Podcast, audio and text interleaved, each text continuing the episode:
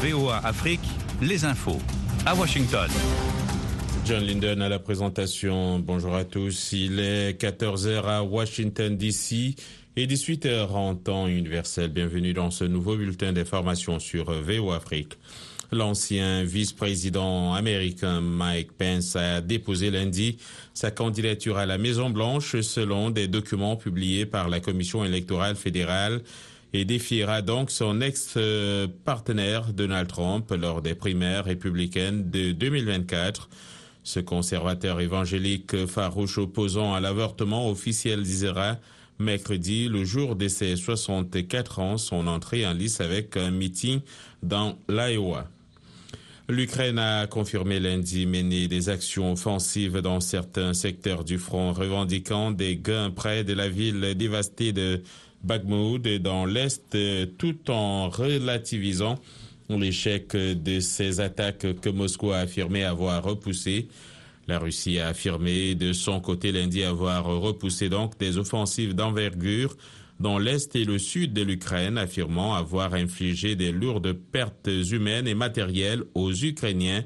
Kiev prépare depuis des mois une contre-offensive d'ampleur destinée à repousser les troupes russes des zones qu'elle occupe. Les autorités ukrainiennes ont toutefois prévenu qu'elles ne relèveraient rien de leur plan ni du calendrier. Le groupe paramilitaire russe Wagner avait revendiqué en mai la, la conquête de la ville de Bakhmut après la bataille la plus longue et la plus meurtrière de la guerre. L'Organisation mondiale de la santé va utiliser le certificat Covid numérique de l'Union européenne pour lancer un système de certification numérique mondial grâce à un partenariat qualifié d'historique signé ce lundi.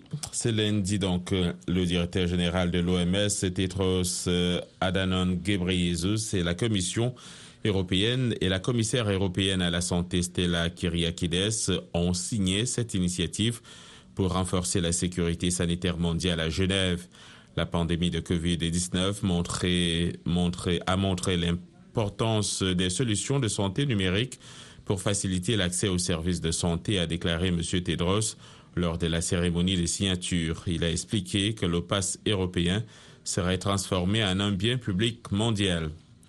Le chef de la diplomatie américaine, Anthony Blinken, a plaidé lundi en faveur d'une normalisation des relations entre Israël et l'Arabie saoudite à la veille d'un déplacement dans le royaume saoudien. Les États-Unis ont un vrai intérêt de sécurité nationale à promouvoir une normalisation entre Israël et l'Arabie saoudite, a-t-il déclaré dans un discours devant le lobby pro-israélien AIPAC à Washington. Nous pouvons et devons jouer un rôle à partir à part entière pour faire avancer cette cause, a affirmé le secrétaire d'État américain, ajoutant cependant n'avoir aucune illusion sur le fait que cela puisse se faire rapidement ou facilement. Mais il a insisté sur le fait qu'il y, y travaillerait lors de son déplacement de mardi à jeudi en Arabie saoudite. Turkish Airlines a l'intention de signer des commandes pour 600 avions de ligne d'ici deux mois, a annoncé lundi son président, ce qui serait la plus importante commande de l'histoire de l'aviation civile.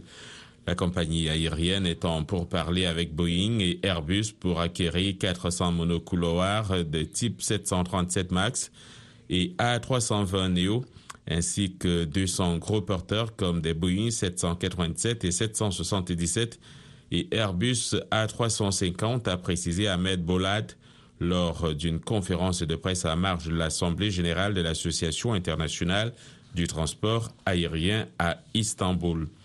Et puis le numéro 1 mondial des plateformes audio, le groupe suédois Spotify, a annoncé lundi la suppression de 200 postes dans ses activités de podcast, soit 2% de ses effectifs totaux, moins de six mois après une première coupe de 600 suppressions d'emplois.